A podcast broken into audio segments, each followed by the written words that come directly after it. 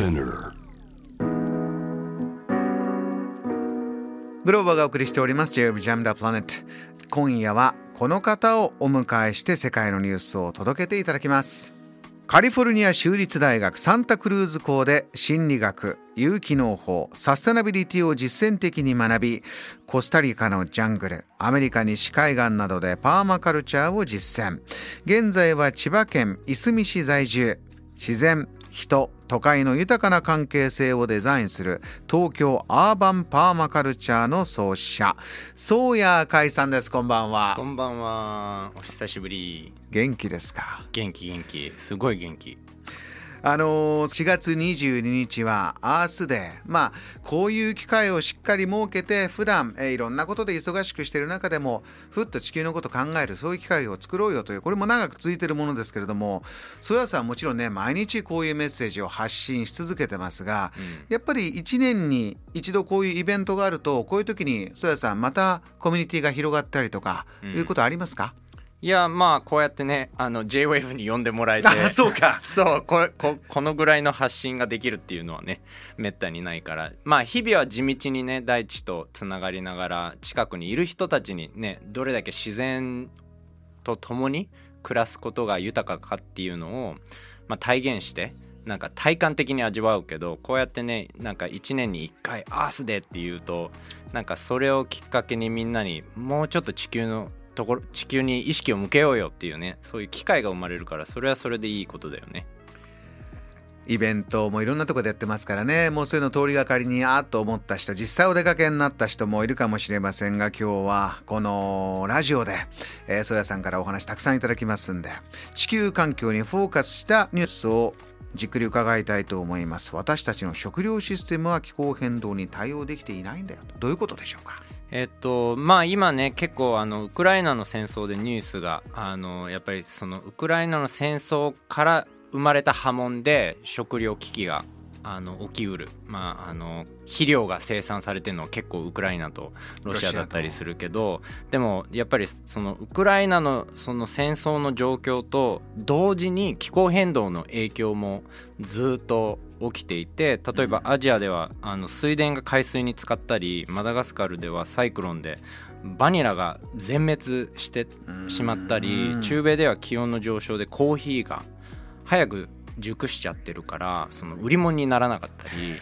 あのまあ本当に何ていうか海の中でもそのアメリカの海域で牡蠣やホタテが死滅しちゃってるっていう状況があったりするからだんだんうちらが当たり前と思って得られてた食料があのもう生産できなくなってしまってるっていう状況が起きてさらにウクライナみたいな重なってきてしまったということなんですね。曽谷さんあの伺いたいのはこういう気候変動の問題とかじゃあ地球温暖化ということがかなり前からこう、うん、ずっと積み重なってきて、まあ、エスカレートしてきてるんだよ、うん、これ現場で生産していたりする人たちは何かしらのじゃあ対策をしようしようとこうやってきてもこれだけの例えばねマダガスカルサイクロンでもバニラが全滅してしまうとかこういうことになってしまったという状況なんですか？あのまあ結構いろんな側面があるんだけど一つはやっぱりその今昔は昔でだいぶ昔はやっぱり本当に農家中心にあのなんていうのか種を取りながら多様な種をじゃあ植えるっていうそうすると一つの作物がダメになっても他の作物が生き延びるっていうことをやっててその生物多様性、まあ、遺伝子の多様性がそのレジリアンスっていうんだけどその何かショックが起きた時に耐久力があって一部はダメになるけど他のが生き延びるっていうことをやってたんだけどやっぱりその産業がどんどん最適化してまあ一つは利益の最適化をする中で、うん、やっぱりその遺伝子の多様性を減らしてきてるんだよね。あのより利益が上がるためにコストを減らすということなんですか？そうだね。なんか、うん、例えばみんなが食べてるバナナって1種類なんだよねでバナナはもともともう何百種類っていろんな人たちがあのねその種取りをしてもともと種があったんだよねバナナって。うん、でだんだんもうこの一つが一番輸送が良くて生産も早いっていう。だから一つのバナナをあの世界中でみんな育てていてそれでそのバナナの病気がまあコロナウイルスみたいに急に世界中に広がったらバナナがほぼゼロになってしまうっていう状況を、まあ、その産業のあの、まあ、最適化するプロセスですごい弱い状況が生まれてしまってるんだよね。私ね今思い出したのが何年か前に、まあ、結構あのーなんて言いますかね、まあ、テレビの番組だったんです、うんうん、世界不思議発見」っていう番組のミステリーハンターやった時に、うん、あのなかなか人が行けないとこに、まあ、私みたいな男なんでね、うん、結構行ってパプアニューギニアのねダニ族というところに、まあ、泊まったんですよ、うん、もうあのコテカというこうね、あの局部だけこうあのしっかり隠してみたいな、そういうところなんですけどでそこで何日間か暮らしてる時にある時にその畑で教えてもらったのがもうとってもシンプルね多分今の話と通じるんですけどこれお芋育ててお芋を食べるんですよ。うん、でお芋畑の右と左でこれ2種類なんだよって言って。うん、で片っぽがやられちゃってももう一個の種類の方は大丈夫なんだっていう。でもう一個の種類がダメなそのお天気とか今年はそういう年だったって時はもうこっちの片っぽは絶対大丈夫って,、っていうのをまあ代々やってきてるんだっていうのを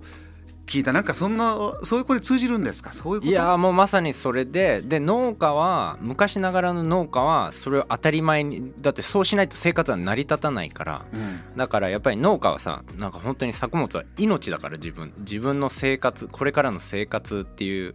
あのそういう意味があるけどやっぱり産業になるとさグローバルマーケットにどれだけその利益として出せるものを作るかっていうなんていうかその目的が変わっちゃって。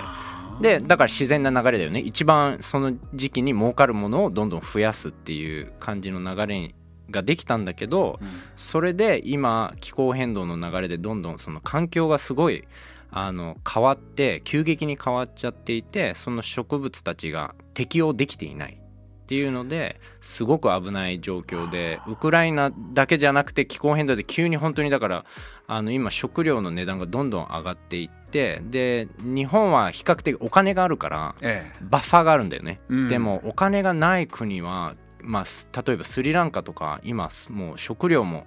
ね、あの燃料もないような状態になってるから実はもう着々と世界中で今食料危機が起きてるんだよね。うん、これはあのー例えば代替それに代わるお肉だったら代替肉とかいろんなねあのそういうものもこの番組でも紹介しますけど今おっしゃった話に対しては宗谷さんえこういう方法やっぱり着々と変えていった方がいいんじゃないか。どんなふうにお考えですか？まああのいろんなやり方があるけど一つはやっぱりあの種とかそういう生物多様性に関心を持つっていうことは多分一番最初のステップ。プで、うん、で農業もそのなんていうかやっぱり自然をコントロールする農業が今一般的になってしまったんだけど、はい、コントロールできないんだよね自然って、まあ、気候変動が全然コントロールできないように、ね、だからその自然から学ぶ農業は自然を再生していくから自然のように作物を作ればあの問題が悪化しないしむしろいい方向に行けるんだけど